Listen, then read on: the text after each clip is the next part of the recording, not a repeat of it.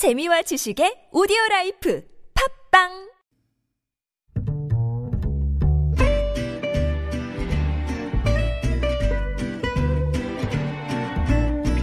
Good evening, everyone. Welcome to the evening show.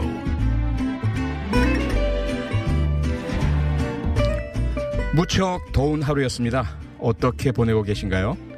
여러분께 잠시나마 상쾌한 시간 안겨드리기 위해서 나온 스페셜 디제이 표창원입니다. 오늘과 내일 세상 사는 이야기 함께 나눠주시면 고맙겠습니다. 티비에스 이브닝 쇼 시작합니다.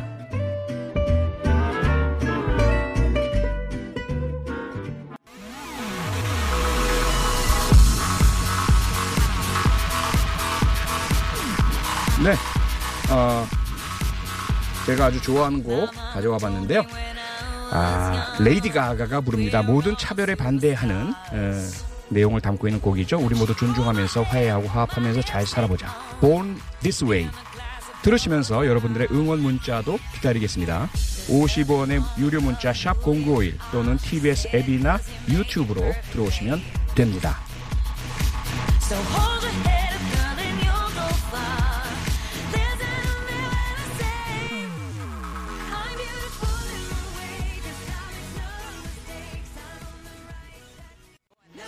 네, 문자 몇 개 소개해드리겠습니다. 공팔일사님 안녕하세요 피 의원님 반갑습니다. 네, 저도 반갑습니다. 정일삼이님 신난다 크크 오늘 내일 기대됩니다. 기대 많이 해주세요. 해주세요. 일일팔일님 흐흐흐 의원님 회관에서 뵙다가 라디오에서 들으니 더 반갑습니다. 누구신가요? 응원드려요. 흐흐 모 의원실 보좌진입니다. 아, 네 그러시군요. 반갑습니다.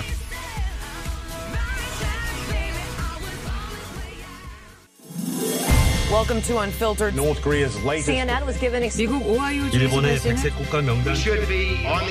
국내외 소식을 한 번에 들려드리는 뉴스. 서울 타임즈.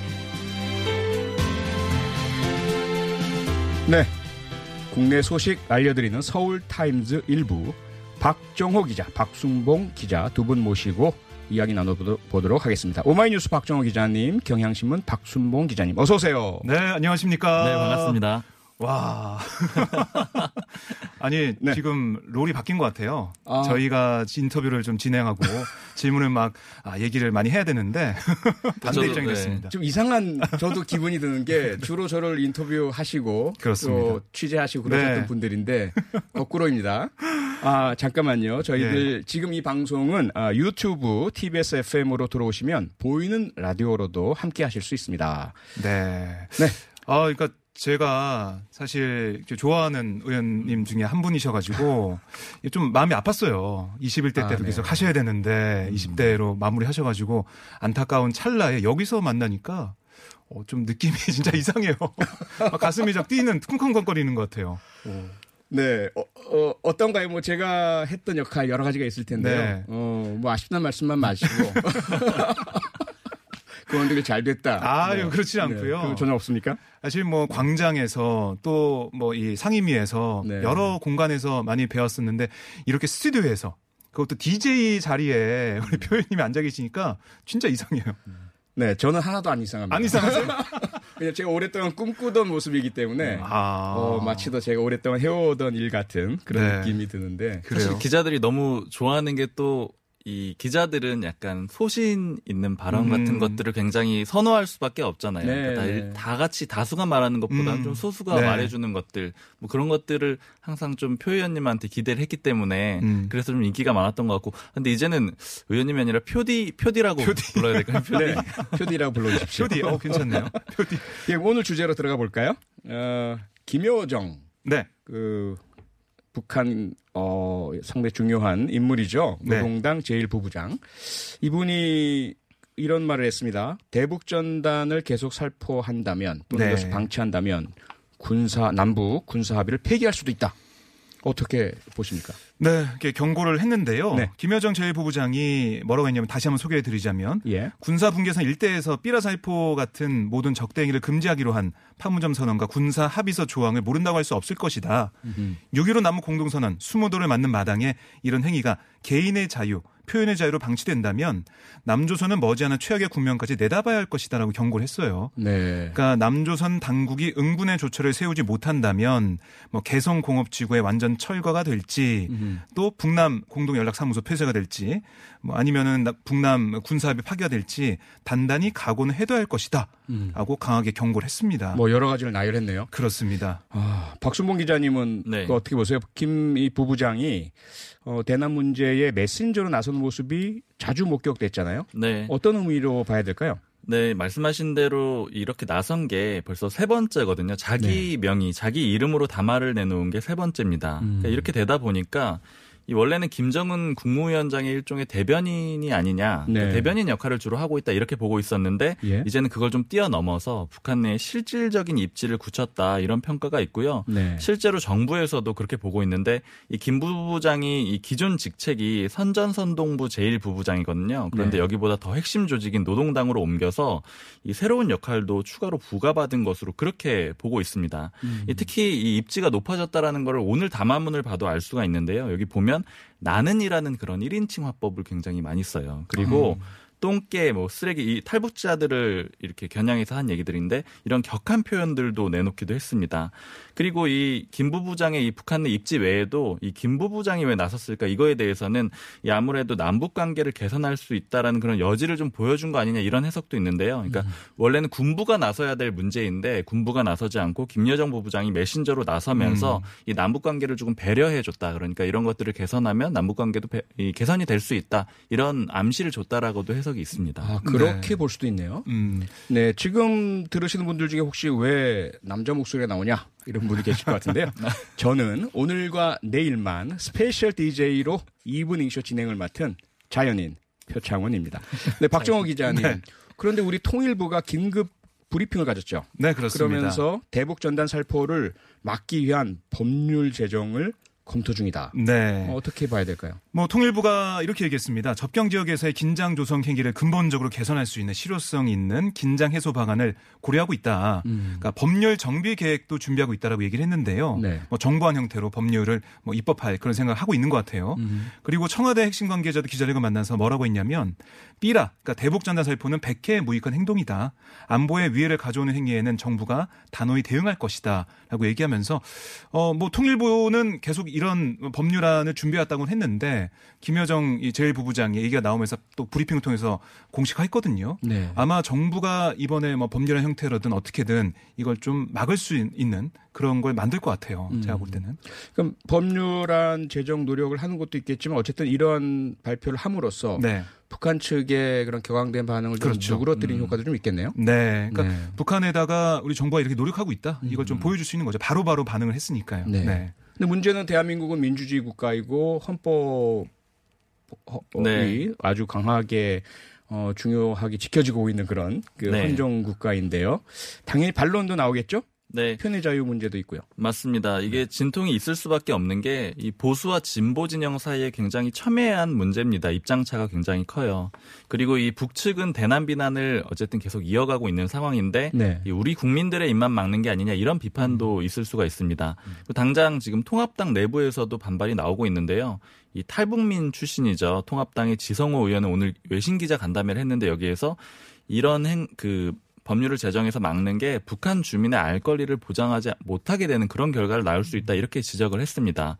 이 삐라를 보내는 행위가 잘못된 행위가 아니다 이렇게 주장을 했고요. 그리고 이 무소속이지만 통합당 출신이죠. 윤상현 의원도 이 북한의 넘버투 김여정이 불호령을 내리니까 통일부가 전단을 금지하는 법률을 만들겠다고 나섰다. 이런 식으로 비판을 했습니다. 네, 북한이 뭐 미사일을 쏘거나 또는 핵실험을 하거나 혹은 이렇게 말로 엄포를 놓거나 하면 그럴 때마다 힘들어지는 것이 대한민국 정부고 특히 남북 간의 긴장을 완화하고 한 번 더 평화를 일구려는 어, 정부나 혹은 정치인이나 시민단체들이 상당히 어렵게 되는데 네. 어, 북한이 좀, 좀 평화에 함께 좀 노, 노력을 같이 해줬으면 너무 좋겠어요. 네, 네, 너무 그랬으면 좋겠습니다. 우리는 준비가 돼 있고 다 어떻게 할지 계획을 세워, 세워놨는데 당사자인 네. 북한이 반응을 안 보이니까 이게 너무 답답하잖아요. 참 어렵습니다. 네. 언제나 북풍이라고 해서 북쪽이 뭘 하든지 간에 그 결과는 결국 대한민국에 좋지 않은 방향으로 나타나는데 음. 말이죠. 네. 네, 다음 제 친정 이야기 좀 해볼까요? 네, 국회. 어, 하늘이 두 쪽 나도 내일 본회의를 열겠다. 네. 아, 김태년 더불어민주당 원내대표의 이야기였습니다. 오늘 주호영 어, 민주통합 아, 미래통합당 원내대표와 담판을 맺기로 한다고 하는데 박순봉 기자님, 네. 어떻습니까? 진척이 좀 있습니까? 아, 지금은 뭐 쉽지가 않습니다. 강대강 대치가 계속되고 있는데 네. 일단 민주당이 단독 개헌을 불사하겠다라는 그런 의지가 굉장히 강력하고요. 음. 그런데 또 통합당도 이 상임위원장 조정 협상에서 밀리면 안 된다 이런 상황이거든요. 그렇기 때문에 지금 협상의 여지, 룸이 별로 보이지 않는 그런 상황입니다. 이 방금 말씀하신 그 김태년 원내대표의 발언만 봐도 그런 분위기를 느낄 수가 있는데 이 하늘이 두 쪽 나도 이런 표현을 썼잖아요. 그리고 어떤 장애도 새 국회를 향한 전진을 막지 못할 거다 이렇게 얘기를 했습니다.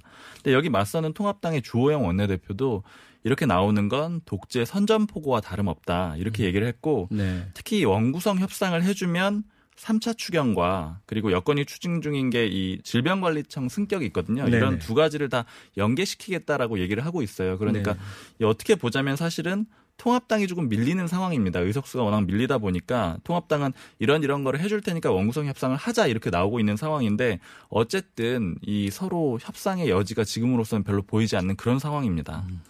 어쨌든 서로 상당히 강한 말들을 내어놓고 있어서 혹시라도 양보하는 모습을 보이면 밀렸다 졌다 어, 혹은 애초의 모습과는 용두삼이다 이런 비판을 받을 수 있는 여지가 있는 것 같아서 맞습니다. 양쪽이 모두 좀 뭐랄까요 좀 백척간두의 그 벼랑 끝에서 어, 서 있는 모습일 텐데 어, 그래도 정치는 생물이라고 뭔가 타협의 묘미가 네. 나오지 않을까. 네. 그렇죠? 어, 기대를 오늘도, 하고 있습니다. 오늘도 계속 만나고 있다고 하더라고요. 원내 네. 지도부에 있는 민주당 의원과 통화를 좀 해봤는데요. 예.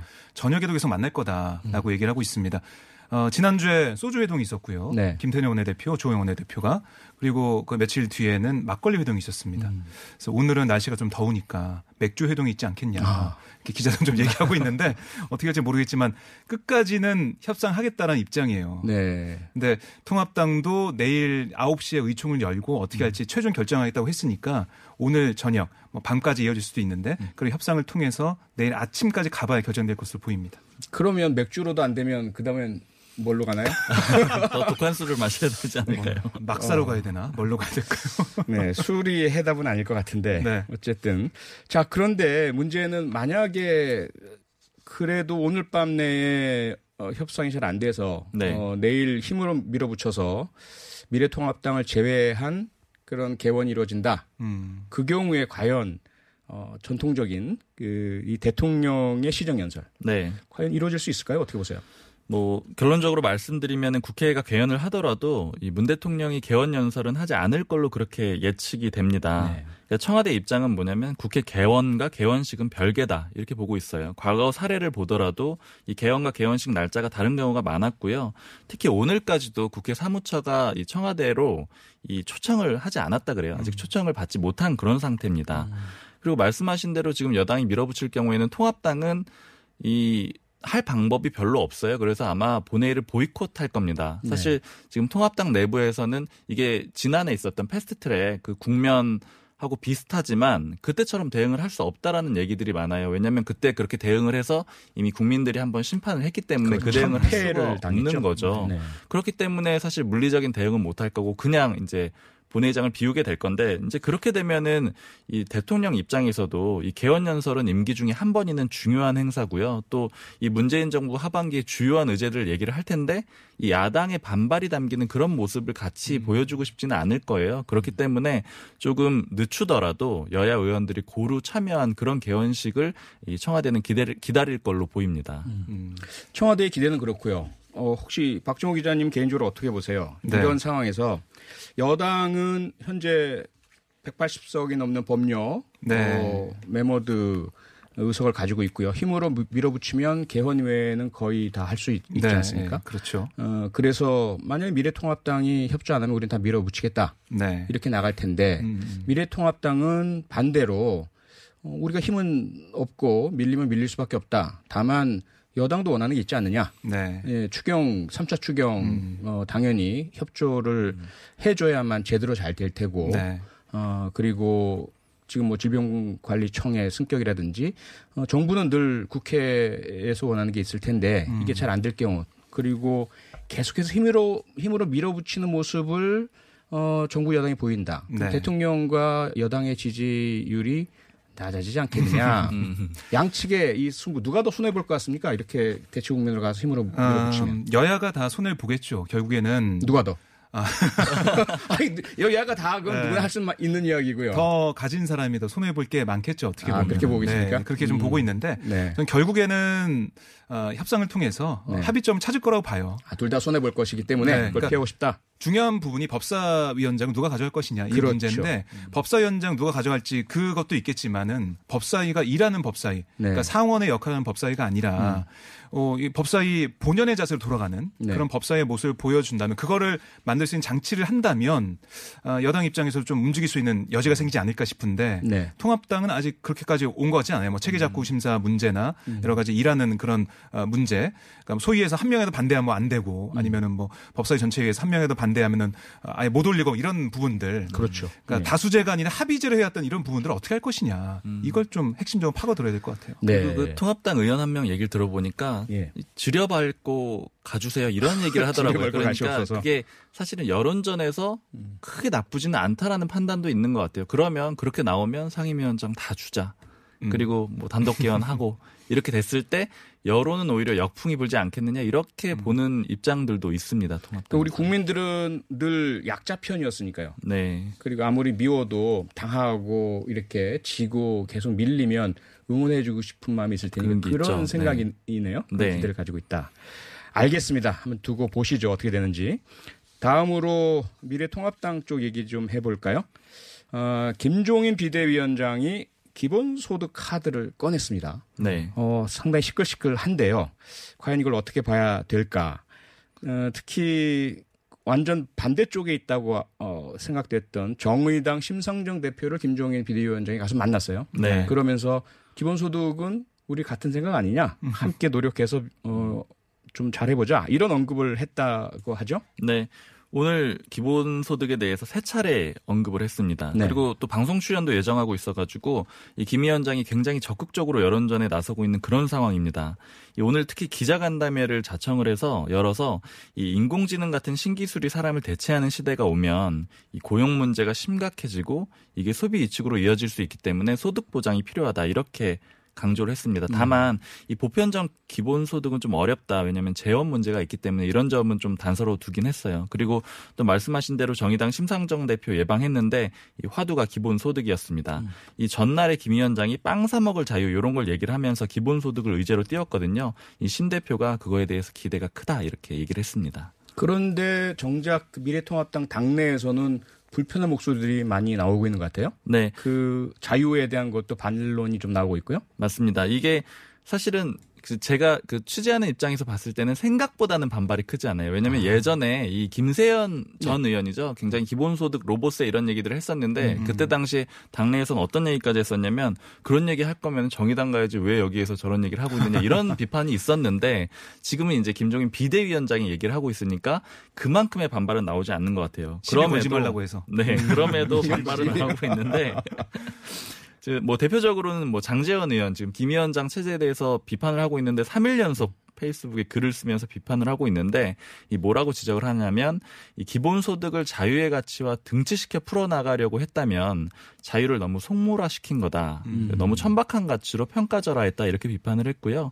그리고 이 대권도전 선언한 유승민 전 의원은 이 기본소득 문제는 아니지만 김종인 위원장이 보수 쓰지 말라 이런 얘기를 했거든요. 거기에 대해서 오히려 보수 가치를 되게 강조를 하면서 음. 한국 보수가 망한다는 건 이 유능하지 않고 깨끗하지 못한 진보 세력의 책임을 다 넘겨주는 것이다. 이렇게 얘기를 했습니다. 음. 네. 그런데 그러면 이제 더불어민주당에서는 사실 네. 그 기본소득을 포함한 진보적인 아젠다를 계속 준비하고 내놓고 있었던 상황이었는데 네. 선수를 빼앗긴 측면이 있지 않나요? 그래서 제가 한 중진 의원하고 통화를 좀 해봤는데요. 네. 걱정을 많이 하더라고요. 왜냐 이천십이 년 십팔 대 대선 앞두고도 김종인 위원장이 음. 박근혜 전 대통령 그 당시 비대위 체제에 가가지고 경제민주화를 내세웠단 말이죠. 네.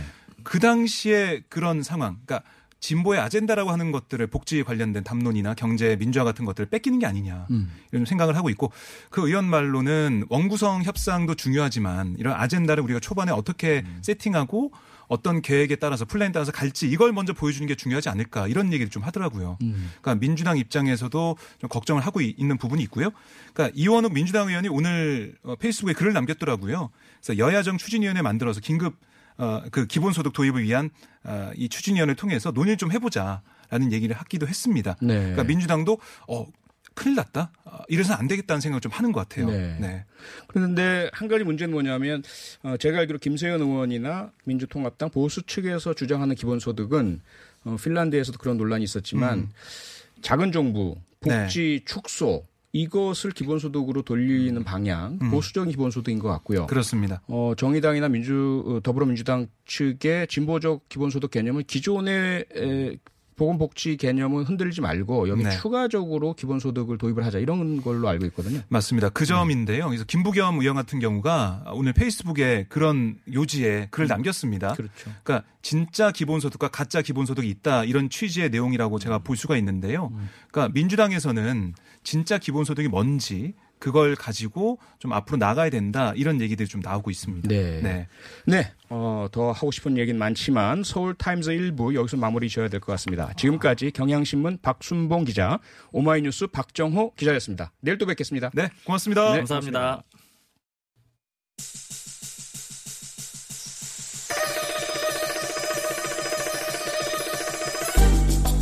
국회 배지 내려놓고 돌아온 정의의 프로파일러 표창원. 라디오 신생아인 그에게 내려준 숨막히는 미션. 두 시간 안에 티비에스를 접수하라. 끊임없는 인터뷰, 밝혀지는 진실. 과연 미션은 성공할 수 있을까? 표창원의 이브닝 쇼. To be continued.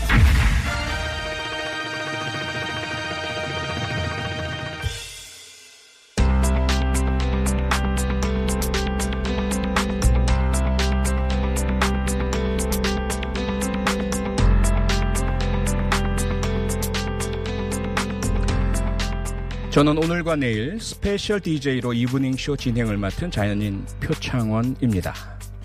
삼성물산 그리고 제일모직 간의 합병, 어, 그에 이은 삼성의 경영권 승계를 둘러싼 의혹, 검찰이 수사 중이죠. 아, 오늘 이재용 부회장에 대해서 구속영장이 청구됐습니다.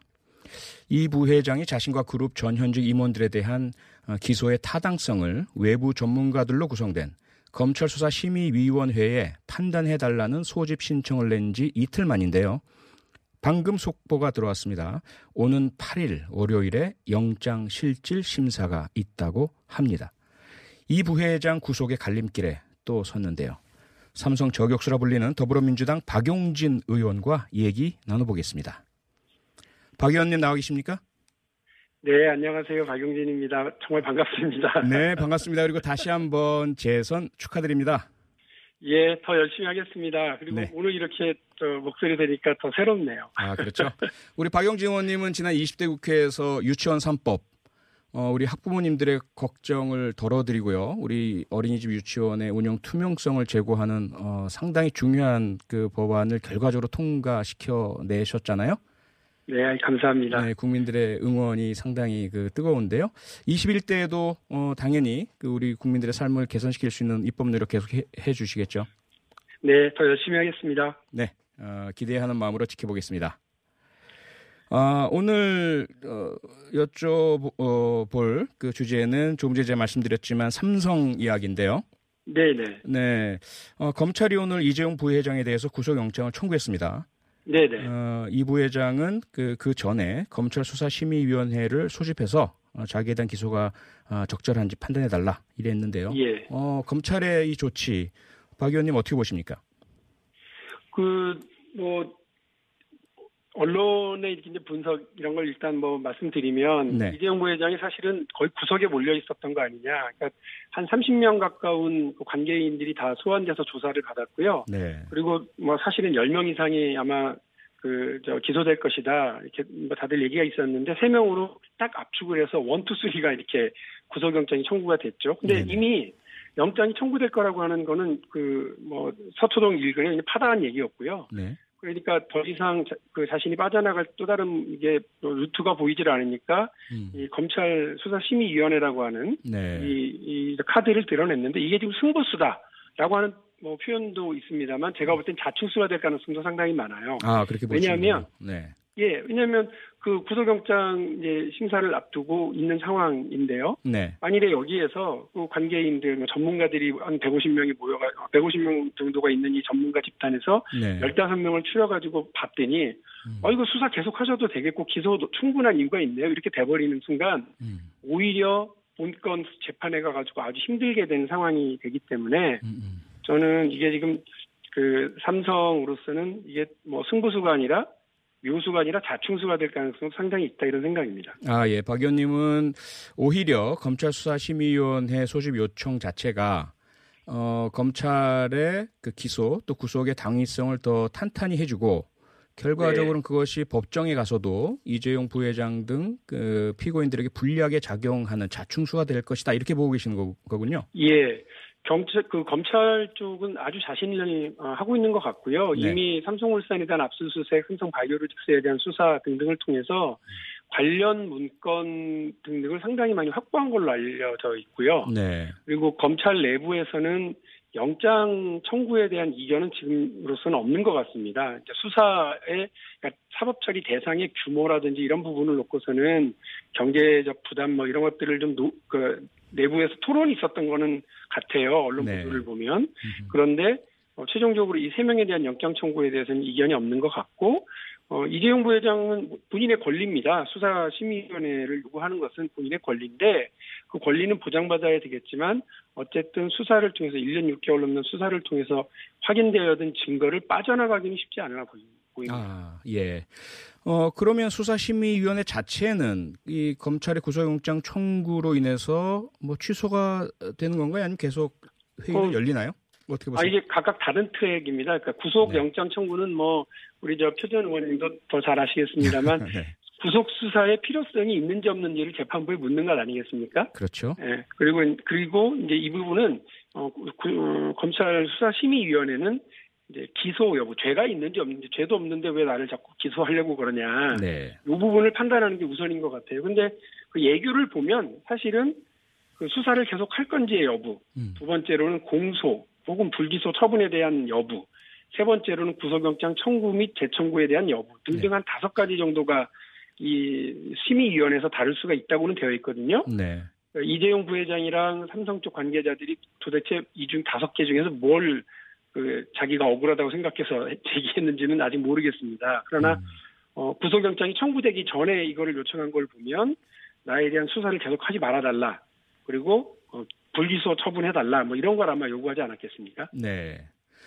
그러나 어. 그렇게 하기에는 음. 너무 저 그 증거도 확실하고 네. 관련된 어, 뭐 내용들도 좀 여러 가지로 확인이 가능한 것 같습니다. 네. 어, 그 박 의원님께서는 자충수라고 하셨는데 이재용 네네. 부회장 측에서는 최후의 카드로 본다는 그런 그 이야기들도 있고요. 어, 네, 맞습니다. 그렇게도 네. 볼 수는 있죠. 왜냐하면 그렇죠. 음. 그 이렇게 해서 수사를 한 달이든 한 달 정도 늦출 수도 있고요. 음. 삼성이 제일 잘하는 그 여론전의 공간과 시간을 확보할 수도 있다고 판단하는 것 같아요. 네.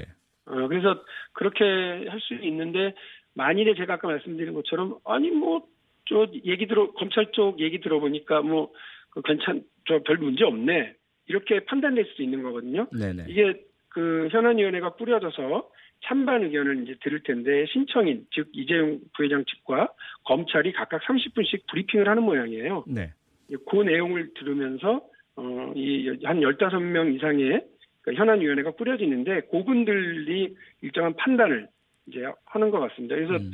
어, 뭐 이게 지금 마지막 카드다. 근데 그 마지막 카드가 이 판 사 판 카드인지 아니면 묘수가 되는지 그거는 네. 뭐 좀 더 지켜는 봐야 되겠습니다만. 네. 그 검찰 수사를 빠져나갈 가능성이 없다고 판단했기 때문에 이 방법을 최종적으로 선택할 수밖에 없다. 이렇게도 음. 해석은 가능하죠. 네, 그러니까 합리적인 어, 그 논리적인 판단 끝에 나온 그 카드라기보다는 절박함 끝에 뭐라도 없나 마지막 하나 음. 뭐 이렇게 봐야 된다는 말씀이시죠? 예, 저는 네. 뭐 저는 그렇게 해석을 하고 있습니다. 예, 근데 혹시라도 혹시라도 삼성 혹은 이재용 어, 부회장 측에서 어, 치밀한 그런 논리적 검토 끝에 이 카드를 썼고, 그래서 혹시라도 어, 수사심의위원회에서 검찰의 네. 기소나 구속영장 청구 등이 어, 부당하거나 부적절하다, 이러한 결론을 내린다면 이건 권고가 되는 거죠? 네, 권고고요. 그 네. 이제 뭐 저 예규에는 관련된 예규에는 주인 검사는 이 권고를 존중하여야 한다로 되어 있습니다. 그러니까 네. 존중의 방식이 어떤 건지는 이제 주인 검사, 수사팀과 검찰이 판단해야 되겠고요. 네. 다만 이제 수사 시민 심의위원회의 그 의견서 있지 않습니까? 네. 이거를 사건 기록에 첨부를 한답니다. 그러면 재판부에게도 일정한 영향을 줄 가능성이 어, 있겠죠. 음. 근데 만일에 어, 뭐 저 이재용 부회장을 음, 뭐 이렇게 기소하지 마라, 죄가 없어 보인다, 이렇게 한다고 한다면 그것 그것 또한 삼성한테 참 그 재미있는, 이재용 부회장한테는 아주 재미있는 결과가 될 거예요. 왜냐하면 그 다른 범죄 혐의는 다 확인이 됐고 이미 여덟 명이 재판부에 의해서 쉽죠 구속이 되어 있는 상 구속되거나 저 재판을 받아서 일 심에서 유죄가 대부분 나왔거든요. 네. 근데 이런 중대한 범죄 행위가 삼성그룹 전체에서 치밀하게 쭉 진행된 건 사실이고, 다만 이재용 부회장이 이걸 알았다 몰랐다는데 본인은 전혀 몰랐다는 거 아닙니까? 보고도 전혀 받지 않고. 네네. 그리고 이런 어마어마한 일들이 벌어지는데 이거를 보고도 하지 않고 있었다면 이재용 부회장은 스스로가 꿔다는 보릿자루인 거지. 허수아비, 무능력한. 그렇죠. 네. 삼성그룹을 실질적으로 장악하고 중요한 의사결정, 투자결정을 하는 사람이 아니라고 하는 게 확인이 되는 거라. 더 문제죠. 허수아비 총수가 왜 필요하냐, 이런 네. 얘기가 또 나올 수 있어요. 네. 어, 지금 방송을 들으시는 청취자분들께서 조금 그 헷갈리실 수도 있을 것 같아요. 뭐냐면 네네. 예, 지난번 그 최순실 또는 박근혜 전 대통령 관련 재판 때 이재용 부회장이 계속해서 수사도 당, 받고 뭐 구속도 되고 이랬는데, 지금 구속영장 청구하는 건 또 뭐냐? 어, 그래서 혹시 박 의원님께서 지금 현재 네네. 이번 구속영장 청구 수사 대상인 이재용 부회장의 혐의 어, 좀 네네. 간략하게 정리해서 알려주시겠습니까? 지금 재판받고 있죠. 네. 뭐냐면 박근혜 최순실에게 뇌물을 준 사건입니다. 네. 정유라에게 말 사주고 또 뭐 네. 이렇게 뇌물 건네고 뭐 이런저런 재단에 뇌물 건네고 했던 게 다 유죄로 확정이 돼서요. 지금 그거는 최종적으로 양형 위, 양형 양형 재판만 받고 있습니다. 네, 형만 남겨두고 있는 거고. 그렇죠. 네. 당신은 저 유죄인데 이 년을 살 건지 삼 년을 살 건지 그것만 지금 재판부가 판단하고 있고요. 그렇죠. 지금 요 그 논란이 되고 있는 이 사건은 네. 삼성물산과 제일모직의 합병을 음. 어, 회계 부정과 조작 등 자본시장법을 어긴 것으로 파악을 하고, 이 과정을 통해서 이재용 부회장이 경영권을 승계한 사건을 가지고서 네. 이, 하는 거니까 연계는 되어 있지만 사실상 별건이죠. 네. 앞에 건은 뇌물 사건이고요. 지금 건은 경영권 승계를 위한 회계 조작 사건 등을 포함한 내용들입니다. 이게 그러니까 어, 이런 행위를 통해서 어, 부당 불법하게 삼성의 경영권을 승계받으면서 네. 결과적으로 회사에는 피해를 끼친 업무상 배임이다, 이렇게 보고 있는 거죠? 그렇습니다. 네. 왜 그러느냐면 삼성 그 그룹을 장악하는데 가장 핵심적인 회사가 삼성전자입니다. 네. 삼성그룹에 한 사백 조 되는데 그중에 한 삼백 조짜리가 삼성전자거든요. 그러니까 삼성전자를 장악하는데 어, 필요한 지분이 필요한 건데, 이 삼성물산이 어, 되게 중요한 역할을 하고 있거든요. 삼성전자의 네. 장악 지분을. 네네. 그런데 제일모직에는 그 제일모직에는 한 오십 퍼센트 가까운 집이 어, 지분이 있었던 이재용 일가가 네네네. 삼성물산에는 한 일 퍼센트밖에 없었어요. 네, 박 의원님. 두 회사를 합병해서 예, 예 네. 지분을 가지려고 하는 거죠. 네, 박 의원님. 아이고, 너무 죄송한데 네네. 지금 그 시간이 상당히 많이 경과가 아, 돼서요. 예. 자세한 이야기 다음에 다시 한번 좀 어, 요청을 드릴까요? 마지막으로 간단한 얘기긴 해서요. 예. 네, 마지막으로 간단한 질문 좀 부탁드리겠습니다. 네네. 구속영장 발부가 될까요? 네. 안 될까요? 어떻게 보십니까? 짧게. 지금 뭐 검찰이 자신하고 있는 바로는 구속영장을 발부 받는 게 네. 저는 뭐 우리 사법정의이고 또 우리 경제를 위해서도 받을 그룹을 위해서도 네 나올 것을 보신다, 이렇게 예. 이해되겠습니까? 네네. 고맙습니다. 네, 박용진 의원님 고맙습니다. 다음에 또 한번 네. 모시겠습니다. 네. 그렇죠. 네. 네. 저는 잠시 후 일곱 시에 돌아오겠습니다.